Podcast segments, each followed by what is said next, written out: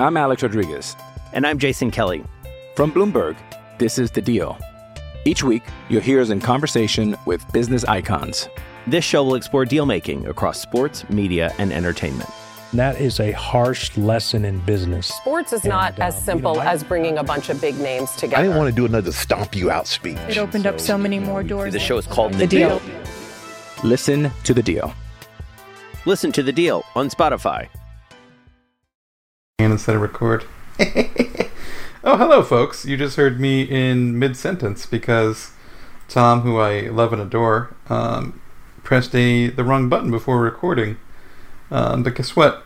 He's still a sweet, good boy. Welcome to Bantering the Blue Shirts Off the Post, where we do our very best to come up with answers or at least uh, opinions on questions and topics that you raise by using hashtag bantering points on uh, the Twitter machines. Tom? Most you of you did. Most of you used the hashtag. Some of you did not, but we will still read your questions because they are rather entertaining and or informative. But Tom's throwing heat. Tom is throwing heat right now. I'm all. I, I mean, I. I don't know about you, but I like recording this show more than the main one because I like I having. too. I like having the things that people want us to talk about right in front of me. Um, but yeah, let's do this shindig. I just I let loose in this show. I I take off most of my clothing. I stretch, and uh, I wish you know what I wish I had is a bunch of Big League Chew that I could put in my mouth. Are you familiar with Big League Chew, Tom? I am, but I was more of a bubble tape person. I didn't mind bubble tape. Here's the thing with bubble tape, though. Um, really bad on the lasting flavor. Much like the like the double bubble. Remember double bubble in the yellow wrapper with the little It- blue ends? Twenty five cents uh, a Yeah. thing. The taste, the initial taste is great, but goddamn, does does that run out of magic? I always thought Big League Chew held on to its flavor better. I feel like you could say that about a lot of things, but we won't go there. Wow. Throwing heat. Um, you want to read us our first question, Tom? Sure. Our first question, um, and I think it's an interesting one to start with because it's it's different than um, a lot of the other ones. Um, it's from Statboy Steven. What trade acquisition did you hate at the time but were dead wrong about in hindsight? So I try to think back on previous trade deadlines or off-season moves that I was particularly passionate about. Um, and I was going to say the Stepan trade because of how I felt about him as a player and what the return um, was, but I corrected myself and said, Tom, you absolutely hated the Marian Gaborik trade because here was a 40 goal scorer that was pushed out because he beefed with the coach and they got back a package of assets that really hadn't done much in their NHL careers. But, you know, Derek Brassard was a fine player and he landed us Mika Zibanejad, so I was dead wrong about that. I'm going to go a different direction here, Tom. I was relatively content, I think, with the Big McDonagh trade when it happened. I don't remember being like, You like Scott Gomez? no, the no, you silly goose, the the Tampa trade, you monster. What are you what are you trying to do to me? Um, You weren't specific. you know what, Tom? I thought we had a relationship built on trust and love. Um, We do. But that trade to me has aged terribly. Like it is, I it hurts me to look at it with the decisions made with Namestnikov, with uh, with Libor Hajek, with Brett Howden, and of course, you know something that I don't think is talked about enough by Rangers fans. Really, is what JT Miller has become. Um, of course, not with Tampa, but you know that one. Yeah, Tom, that one to me. we got hosed. Yeah, that's a good word for it, right? Um, but in terms of one that I was wrong about, like, or you know, meaning I thought it wasn't good, but we got um, it's hard to deny that it kind of worked out in our favor. You, you know what's a fun one, Tom? Was, and we just talked about him at the end of uh, the flagship. Actually, was Del Zotto for Kevin Klein. That was a wild trade, and I think it like Wild one. That was uh at a time where like Boomer Esiason just out of nowhere, like he just started talking about Kevin Klein, and no one sort of knew why. And then lo and behold, Kevin Klein is a Ranger, and, and Del Zotto is gone. Yeah, I mean, I I had a fun love affair with Kevin Klein. Um, I just liked he was my kind of defenseman in terms of you know the way he approached the game. I know he wasn't exactly you know an, a super efficient guy, but uh, I don't know. He's a I just- Viking. yeah, he he, he was a Viking. I just liked what he brought to the defense. Um, and I, I remember that was a trade that helped kind of balance things out on the blue line. And yeah, but I remember at the time being like, because like as frustrating as Del Zotto was and could be, I was like, what the hell are we doing? This guy's, what are we doing? But yeah, um, that would be up there for me, Tom. That would be up there. Next question comes from the other Eric Carlson. And this one has a picture, uh, so I'll describe it. So, saw this at a store here in Maryland late last night, and it's a box of cereal with uh, Alexander Ovechkin on it, and it's called Ovios, a sweetened toasted oat cereal with honey and natural almond flavor. His question is which ranger gets a cereal and what's it called? Crispy Criders, Honey Bunches of Booch? I'll let you have this one first because I'm not exactly sure what direction I would go in. I like Honey Nut Capo Cacos. Um, let me think. The the Rangers have a lot of fun names, so it makes it like doing a cartoon Fox, like Adam Fox bits. I don't know. All, a lot of them sound weird when I say them. In my head, they seem like good ideas, though. Um, what about like uh, Special Z for special uh, for Mika Zibanejad? Zibanejad deserves, and you can even make little, uh, a little like uh, what is it called, Tom? Records, like a DJ would have. That's the thing. You can make cereal that looks like hockey sticks and records, because he's a DJ boy. Or just a, I don't know, a loaf of bread for Panarin, cinnamon toast uh, bread. I was thinking about that. I was trying to think how you would uh, incorporate Panarin. Um, honey bunches of booch. That's I like that one. That's a good one. Yeah, like I, I'm. It's it's tough because like I'll probably think about this more and then I'll I'll tweet some of them. Um, but I, I like this question. More more questions like this going forward. Um, and and as always, we welcome your suggestions as well. You can um, tweet them out. Hashtag bantering points cereal. And then Honey we'll- sweetened Heedles. Oh. You know, Mm. spe- speaking So of nothing's gold here. I'm just giving out fucking pyrite. So it's it's funny you bring up Heedle, and this is a bit of a tangent. So, um, like I had said on the main show, my nephew's sick this week, so he stayed home. So he was on the couch this morning. I was asking him how he was, and I, I told him the news about Panarin not going to All Star Weekend, and I said Chris Kreider was going in his place because he, he had told me that Chris Kreider was his favorite. So he's like, he's not my, my number one favorite anymore. He's like, my new number one favorite is 72. And he's like, I don't know how to pronounce his name because I'm pretty sure one of the letters is silent. He's like, it's Heedle, right? It's not Cheetle. And I, I, I was laughing. Like, this is the first thing of my day. A six year old is telling me about silent letters and uh, hockey players. Um, but I thought that was cute. That's pretty adorable. Next question from uh, Diego Diaz. Is Lindgren the biggest surprise of Rangers season? Um, backup Hank until the end of the season makes sense if Georgiev passes the deadline. Um, I would say Lindgren's been a big surprise in a positive way. He's sort of grown on me as a player.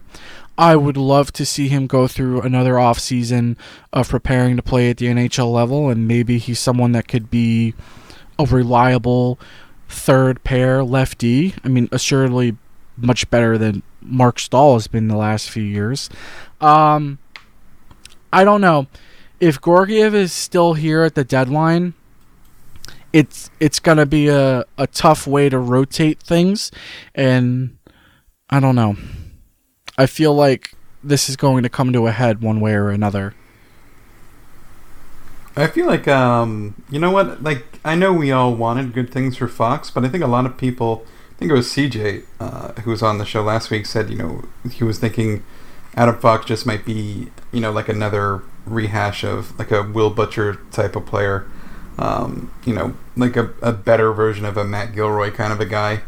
Um, and I would call him the biggest surprise just because we all wanted and knew he could be great, but how great has he been? Like, I don't know why. I don't know why we don't talk about sweet Adam Fox more. He's so, he's just so good at the hockey thing for a guy his age. Um, and like you, I, I would agree that Lindgren's a good, a very good surprise in terms of, you know, I think right now he is proven that he can kind of be a seventh NHLD. Um, of course, he's playing regularly, so, uh, but you know, given where he is in terms of, of his development, uh, I'm really I don't have anything against uh, Lindgren. I would say safely that he's exceeded my expectations, which honestly is great for him. Um, and it's also very interesting because of the, I would say like what the organizational depth chart looks like on that left side, Tom. Because, like, imagine an alternate reality, Tom, where Igor Rykov never got hurt how different Yeah. things could be, right? How different they could be. And for the three goalie thing, how long can they do this? Uh, I don't know. I like Tom's answer. I think they they'll do this just as long as they can, um, before it really boils over. And I think it's something that the front office is monitoring very closely. But from what we've heard, uh, with you know the trade market and Georgiev is like they're not gonna they're not gonna rush to to, to give him up, right? Um, they they want a good deal, um, and you know for a guy that has shown what Georgiev has shown, I think they should be looking for a good deal. They shouldn't they shouldn't squander um, that asset. Um, and you know there are a lot of teams out there who should be really really interested in getting him. Uh, to be frank, so it's they'll do it for as long as they can, and I think if they explain to Georgiev like, "Hey, this is the situation," it would still be a tough sell because I think everyone is aware that he deserves to be in the NHL. This is where he belongs. Yeah, it's uh, going to be interesting to see how they handle it because they're really in a position that if they don't trade him, then you have the off season, right? And I haven't looked at the goalie market too much. I just know that Braden Holtby's set to be a free agent and he's someone that'll probably get a fat contract, but then you run the risk of if there are other moves that go around. Um, I know that there were rumors going back that Ilya Sorokin, who is a um, top prospect for the New York Islanders, was potentially trying to force a trade because he doesn't see uh, an immediate path to the NHL with the Islanders. He's someone that we talk about. Uh, Igor Shesterkin's, you know, exploits in the KHL as a, a really good goalie. Uh, Sorokin's been very, very good as well. So, Yeah, same. I would say he's like in the same like stratosphere, like in the same world in terms of a young, promising Russian goalie that a lot of people expect to do well in North America. Like, it was it, very interesting because it's the Rangers and the Islanders. It's been Shesterkin and Sorokin for a while now. Oh yeah, and if you're a team that is going to throw a flyer on a goaltender, you might be able to get someone like him for uh, a tad cheaper than you're asking of Georgiev, um, and then at that point the rest of the market falls out, and then the Rangers are in a position where you have three goaltenders on only two spots. So for that reason, I would say that um, that'll come to a head at the trade deadline one way or another. Uh, next question comes from Panero in 2020. Hey, Mike and Tom, do you think that we might see Rykov get a cup of coffee in the NHL? If so, when? I'd say Rykov will get a cup of coffee at some point. Uh, as Mike had mentioned a little bit before, what would things look like had he not been injured to start the year? So, in many respects, it's just been him getting up to speed. It's been, you know, playing on North American ice for the, you know, the first time. Uh, I would say that towards the end of the year, you probably won't see Marc Staal play as much. So you'll have a situation where you send Hajek down, um, or you keep Hajek down rather in Hartford, and you call up Rykov, and you know depending on what they do or do not do with someone like DeAngelo, or if they somehow make another trade, you call up Rykov and you just keep rotating people on that side.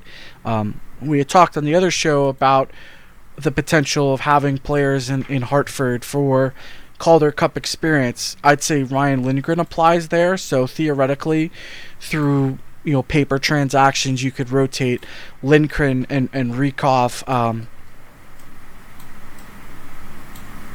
and I think that would work for them. I feel like he deserves a look. Um, I mean, uh, if you asked me if you know this, if, if this is a tough one because of his injury and because of what Lindgren's been able to do. Um, but if I would be shocked if he doesn't get a chance like in the first two weeks after the trade deadline. Um, so I guess you know that's one way of saying you know within the next month I'd like to see it happen. Um, just so the you know so Quinn and the rest of the coaching staff can get a good look at what Rykov is because there is a good chance he could be um, a much better option uh, than Ryan Lindgren. Um, there's just, of course, the significance uh, and the seriousness of his injury. I think there is, you know, a reasonable concern, Tom, that you know there may have been some rust there, and letting him get back up to speed at the AHL uh, level made perfect sense. So I don't have any qualms with that. I would like to see him sooner rather than later, but that's a selfish desire, admittedly. I just want to have, you know, a good look at him outside of the sporadic viewings of uh, Wolfpack games I've had. Yeah, I mean, I hope to see him because the potential is there. Uh, I know that he was someone that the Devils didn't necessarily want to give up, but I think it was a question of whether or not he would come over, which is something other teams in the NHL have had happen. But for a team like the Rangers, who have had a number of, of Russian players and prospects over the year, they never seem to have a, a problem getting people show up. So I would agree with you and hope that that's something that happens soon. The next, it's not really a question, it's more of a, a statement. Neil, P- Neil Pionk, discuss. I'll let you go This- first. Yeah, this is a a great topic that I've thought a lot about. I, I always butcher his name, so I apologize in advance. With uh, Murat Ates, um, who's the uh, athletic writer uh, that helps cover the Winnipeg Jets and in that market there.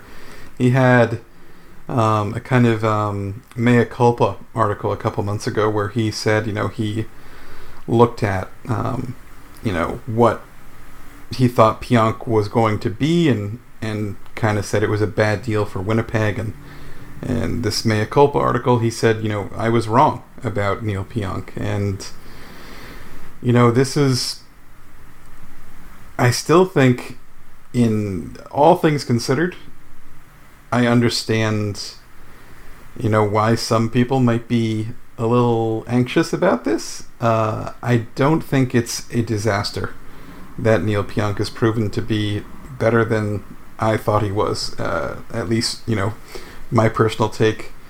Um, and it's also important to note that you know that Winnipeg d- defense is really spread thin, but it's. I don't think the Rangers let a legitimate top pair or even a top three defenseman get away from them here. Um, and I do think that is what Jacob Trouba is, um, even though he definitely hasn't looked like that at times this season. It is, with all that being said, Tom, it is really interesting to see Neil Pionk find success. Um, and I, I'm sure some people will roll their eyes at this, but to me, it says a lot about the defensive system that the Rangers have. Um, that it was so problematic that it it made evaluating a guy like Pionk difficult.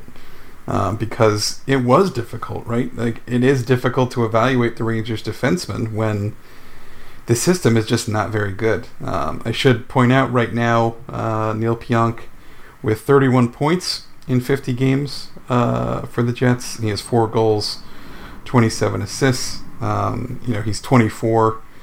Uh, with all those things being said, Tom, the you know they're gonna have to give him another contract soon. I'm not too worried. It is a really interesting topic, though, and I haven't had a chance to dive into his underlying numbers. Um, I don't know if you've had a moment to look them up while I've been rambling here, but yeah, it's it's really interesting that he's he's found the success he's had, especially because when it the trade happened, Kevin Cheveldayoff was saying, you know, he saw Neil Pionk as a great option on the penalty kill and um, a guy who could play on the top pair and all these things. And meanwhile, the impression that at least I got, and I feel like a lot of people who read and write about the Rangers got from Pionk, is that he's awful in terms of getting out of his own zone, not very good at defense, terrible at zone entry defense.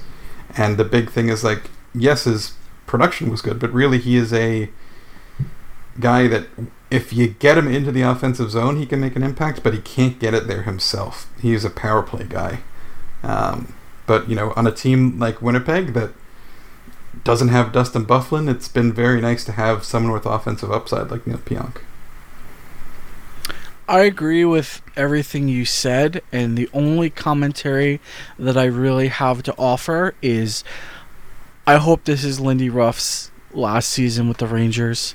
I really do because it's just comical how many players have left the team and just blossomed elsewhere. Um, before we go to our next question, we uh, we'll just put in a small little ad break here, and uh, after that, we'll be back with more of your questions. I'm Alex Rodriguez. And I'm Jason Kelly. From Bloomberg, this is The Deal. Each week, you'll hear us in conversation with business icons. This show will explore deal making across sports, media, and entertainment. That is a harsh lesson in business. Sports is not And, uh, as simple you know, I- as bringing a bunch of big names together. I didn't want to do another stomp you out speech. It opened up so many more doors. The show is called The Deal. Listen to The Deal. Listen to the deal on Spotify. This episode is brought to you by Shopify. Whether you're selling a little or a lot, Shopify helps you do your thing, however you cha-ching. From the launch your online shop stage, all the way to the we just hit a million orders stage. No matter what stage you're in, Shopify's there to help you grow. Sign up for a $1 per month trial period at shopify.com slash special offer, all lowercase. That's shopify.com slash special offer. And just like that, we are back once again. Another question regarding the defense Yeah. from W. DQ and I think AV before him refuses is very reluctant to play defense on their weak side. How prevalent is this throughout the league?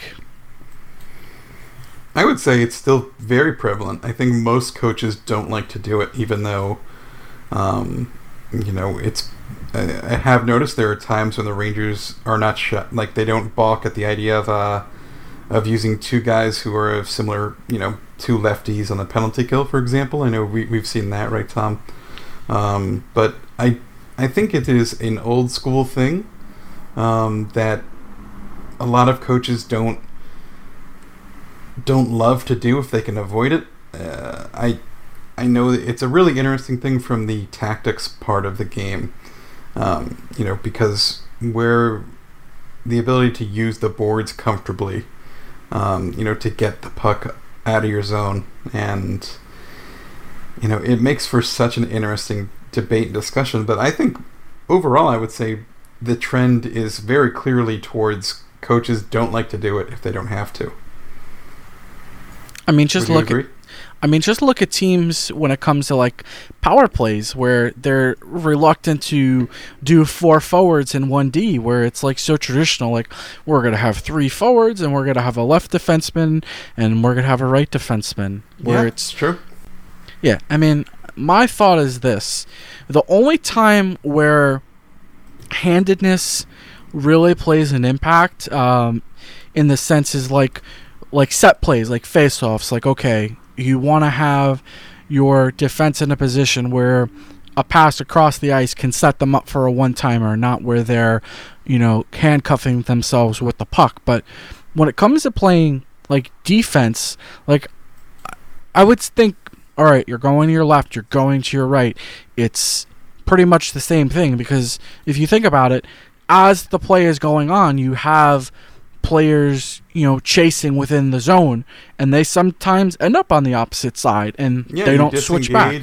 Yeah, you disengage and pick up a different guy, especially if you're playing a zone, you know, which is a very common thing. And, you know, you can end up as the right handed defenseman who plays the right side, you can end up defending the left side of the ice. Um, you know, especially during a prolonged, you know, shift for the other team in, the, in your zone. It's not like a guy who's right handed and plays defense will be moved to the left and just be like, well, I'm fucked. I. I don't know. Everything looks different. It's like I, it's like you know trying to tie your tie uh, without looking in a mirror for people that need to do it. It's not like that. It's although have you ever tried to tie a tie on another person? It is weird. Yeah, it's I have uh, to be behind people when I do it. Yeah. I can't do it from the front. uh, it's the same way with um like tying sneakers where just sort of like doing it from the perspective of okay i'm on the like the side of the person and it's like i'm tying my own shoes it's it's a weird thing but it's just like you you get disoriented um the uh, next question is from chris marco trigiano uh, if I butchered your name, I apologize. Hi, Mike and Tom. Wouldn't it make more sense in the long run to try trade Hank, some salary retained instead of Georgiev? Emotion aside, it gives Hank a chance to win with a contender and allows the Rangers to keep a player with upside. So, like, this comes up a lot, and a lot of people want to trade Hank in the concept of he's making too much money or give him the chance to win a Stanley Cup he's pretty content in New York. Um, I don't remember when the interview was, but Hank is ever in two places. He's either in New York or he's back in Sweden. Like those are the places where he's most comfortable. Those are the places that he likes, and I find it hard for him to be in an environment where he would sort of uproot himself and his family. You know, he's a, a young family. Um, for a short while. I could see if it was a situation where it's a plan in the off season where it's like, okay, Hank, we want to give you an opportunity to win a Stanley Cup.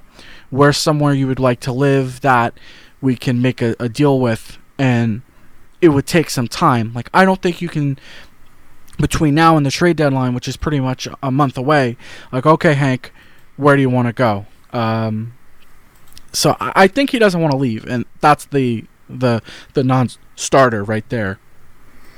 Yeah, and that that it really is the non-starter, especially because you know he has one of those uh, those things, Tom, those no movement clause things. Um, Mm-hmm.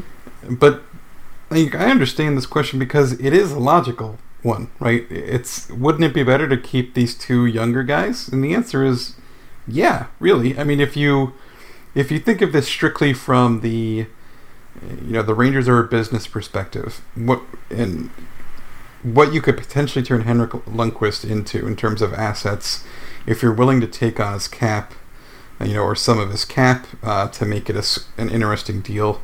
But we've also heard that you know this Lundqvist wants to play beyond this season, Tom. Um, and that is a really interesting thing to consider here. Is that you know it would be really hard to imagine him finishing his career with the Rangers if he wants a contract after this, unless he's perfectly content with being the backup to Igor Shesterkin. Um, it is it is a weird thing to wrap your head around, but it is one more reason why I continue to hate the uh, the buyout of, of Kevin Shattenkirk and the uh, the cap the dead cap space that the Rangers will have to deal with. Tom.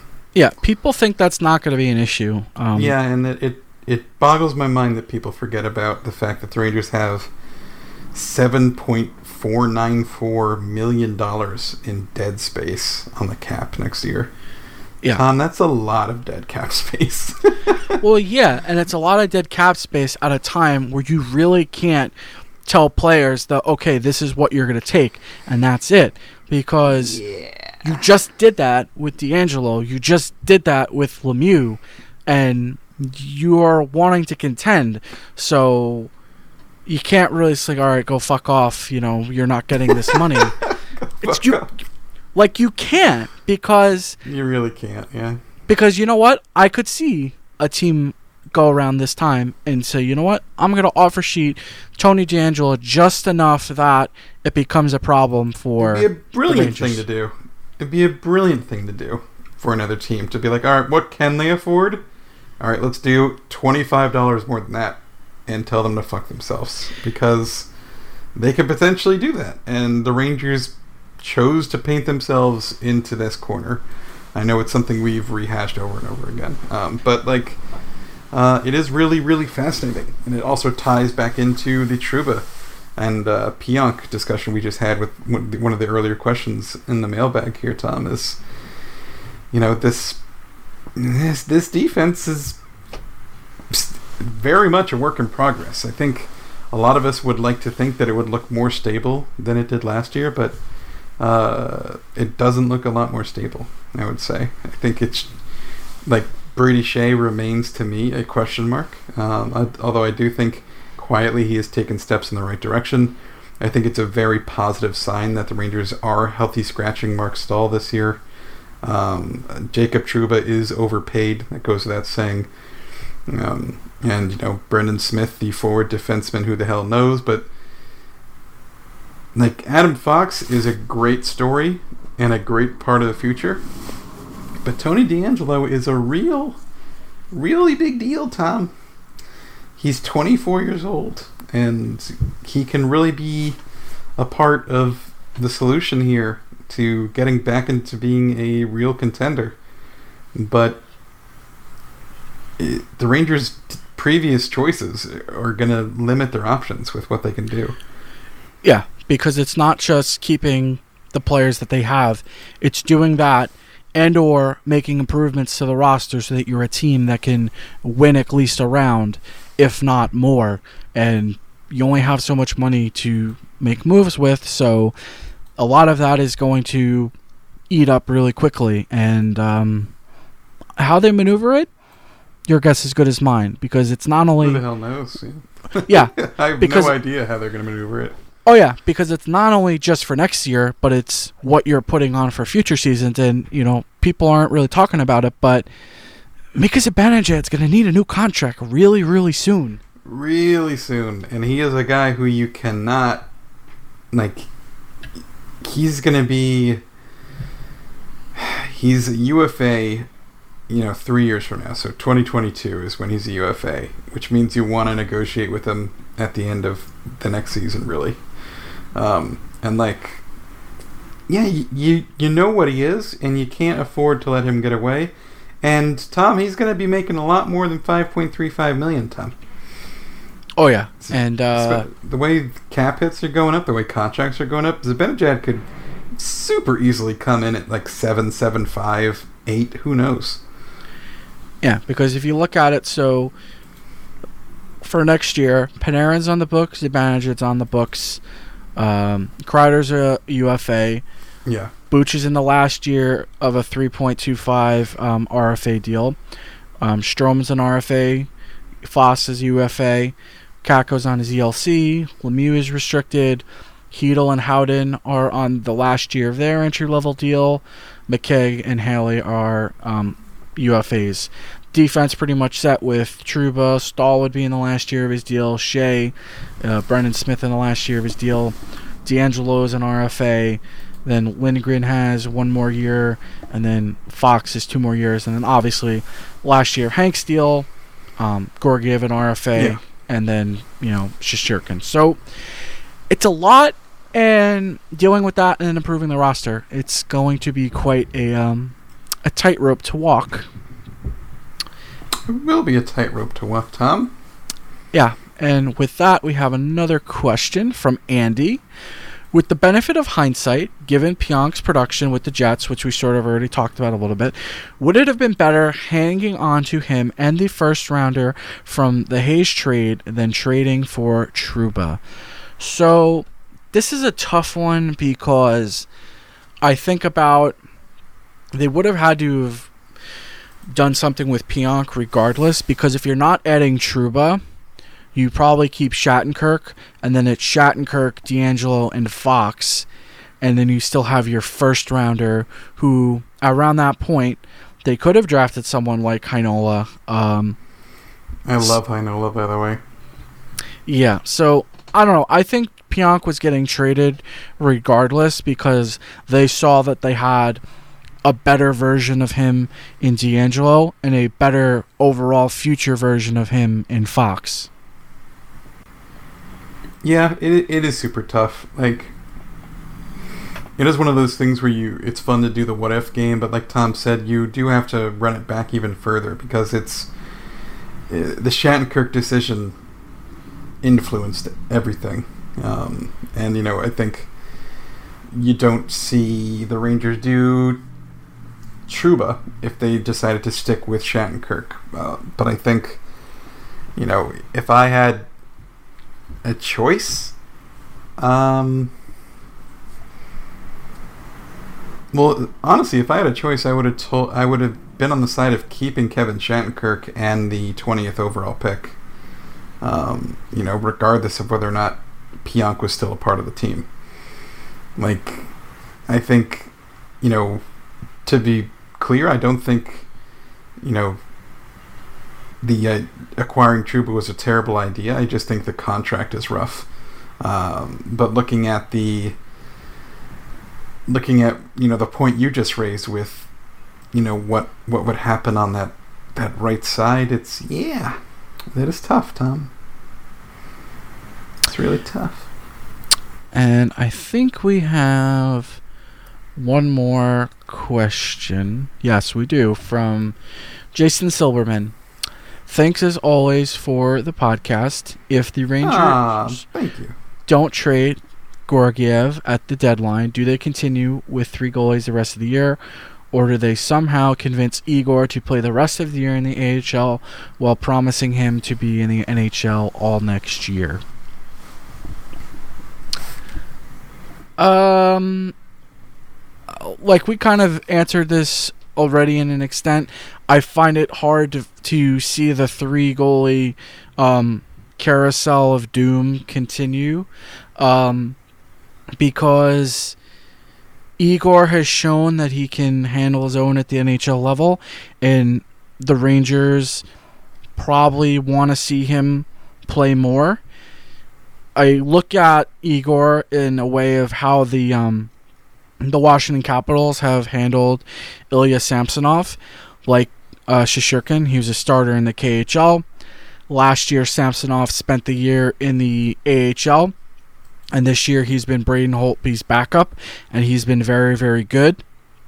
And I think the Rangers, in a perfect world, head into next year with the potential for Shesterkin to be the starter um, for the season with Hank still around, um, you know, to be able to lean on in, in if the amount of games played becomes too much too soon, which is something to consider because you look at like Andrei Vasilevskiy when he was making the transition to starter, I think his first year he played around 50 games and he himself said, you know, I just got tired, so it was an adjustment to, you know, now he's sort of settled in with Tampa, so you want to have that that safety there, and I don't know how you do that by keeping Georgiev the rest of the year, and then like we said, maybe the market falls out and you're left holding the bag once again. Yeah, we, we did touch on this already, but it is a big, it is a huge question, right? I mean, you think about this season specifically, it's what happens to Kreider, and then I think the next giant question, and arguably the even bigger question, is what the Rangers do about this goalie carousel because it will shape the identity of the team. Um, and you definitely don't want to give up Georgiev lightly, uh, and you definitely definitely don't want to ruffle the feathers of Igor Shesterkin, especially now that he's looked this good. Um, you know, since our last show, he he did start another game and he looked so good. Tom, I love that he's so aggressive and he poke checks and he's great great with his stick. He's he's a fun goalie to watch. And what's hysterical to me, by the way, is because the Rangers defense has so many of these flaws and like errors, like he he's so aggressive to kind of cover for people, and that just makes him more entertaining. You know what I'm saying? Yeah, he's been a lot of fun to watch this far, and I don't know if I've posted it anywhere, um, but thinking back in my head, it f- it's trying to think of a bad goal that he's given up thus far. I would say the one quote unquote bad goal, and it's not really a bad goal because of the situation, was the Nathan MacKinnon breakaway goal. Other than that, it's been screen, tip, um, you know, that crazy goal against the Devils where the net was knocked off, and but for the most part, and like even the uh, against Columbus where team literally, you know, bailed on him, uh, you know, at the end of the game with the, that bad line change by uh, Ryan Strome. But like, it's he's looked looked the part, and he's made good saves, good rebound control, good puck uh, play. Uh, he's been the real deal thus far. Yeah, it's so fun, and I know, I know it might cause some folks anxiety, but to me, it, this is just a fun thing to watch. I mean, it won't be fun if if you know something awful happens and they get an underwhelming return on a trade, or you know, Igor feels slighted in some way because I mean, given what happened with Lias Andersson, this organization does have to tread carefully here. Um, they are not in a position where they can allow or can like afford to piss off or disappoint two of their top five prospects. You know what I mean? Like you just can't. For a team that's trying to build, uh, you, you cannot afford to do that. So I think the Rangers are going to be exceedingly cautious. They're going to be really careful. They're going to be very mindful of what the right thing to do is. And, you know, I think if they have to endure with this and they just say, all right, Henrik, we don't know how many starts we're going to find you, but we're going to play these kids as much as we can, and you just never scratch on Henrik Lundqvist. You just have him as the backup, and I know, like on the MSG broadcast, they were saying Quinn loves having Henrik as the backup because even just having him in the locker room is a big deal. Um, and if that's the if that's the game plan moving forward, Tom, that's the game plan moving forward. You got to do what you got to do. You find yourself in this spot, and you don't want to give Georgiev up too lightly, and you also don't want to make Igor Shesterkin a sad boy. Yeah, like they're not going to give Georgiev away. That would be stupid. But it it gets to a point where you weigh all of your options. You look at the future. You weigh what's the worst that can happen, what's the best thing that can happen, and make a decision. And we'll see. I would say that it's going to be a very interesting trade deadline from the perspective of the Rangers have a lot of chips in play. Um, I know TSN and Sportsnet have been putting out their sort of like trade bait, um, you know, previews, and there's not a lot of interesting names out there. A lot of names of interest are you know, like I know Evgeny Dadonov would be one as a UFA, but he's on the Panthers and they're going for a playoff spot. So it really leaves like the Rangers with a lot of different pieces, and if, they are somehow to fall even farther out than they are now, they're they're ten points back with two games in hand, which you know just so happen to be both against the Detroit Red Wings. So even if you penciled in four points for them, then you're six back. Um, but there's so many damn teams in front of them. It's just, it's like a labyrinth. Yeah, I mean, it really is. I, from the get go, I, I know some people give us grief about being too negative, but I honestly, all of this, all the negativity with the team, for the most part, like, yeah, they're not going to be a playoff team. It comes from a place of optimism that the team is building the right way. Like, you're going to lose this year. Why? So you can be a better team the year after and the year after. Like, that is how you have to build um, in, in, the salary cap era. You need to build through the draft. You have to. Uh, you know, the time is gone when the Rangers can tell, like, hey, Bobby Holik, how much money do you want? Deal. Like, just make up a number. We can pay you. Like, we those days are gone. You cannot build your team that way. Um, so I don't know. I, I'm I'm really interested to see how things progress. Um, but like you said, there's just so there's so many teams ahead of them they're not. This is not a playoff team, and you know what? That's really okay. At the end of the day, it's okay. It's fine. Yeah, they're building towards something, and they're they've done a good job thus far in how they've handled things, and all we can hope is that they approach this upcoming deadline in the uh, the same fashion with that, thank you again for everyone who took the time to submit questions uh, using bantering points. Uh, thank you to all our patrons. Thank you to everyone who continues to, you know, send us questions, people who give us five stars on iTunes. We appreciate all of your feedback. Uh, thanks as always to Mike for uh, doing the show with me. Uh, it uh, it means a lot. And ah, Tom, any words Merry you want to leave our listeners with? Yeah, um, I know we all love hockey and we all love uh, the Rangers, but I think it's always a good thing uh, to take a break from something. This, you know, this week plus break from uh, the Rangers is a good opportunity to, you know, catch your breath, step away from it, and that when we get back in, into action, things will be all the more fun. I think you know it's it's a good time to catch up on some rest and you know fall asleep at a more reasonable hour if you have to stay up late, uh, you know, to watch games. But yeah, other than that, all's well. Thanks again for everyone for listening, and uh, we will catch you again uh, next week. Take care, everyone.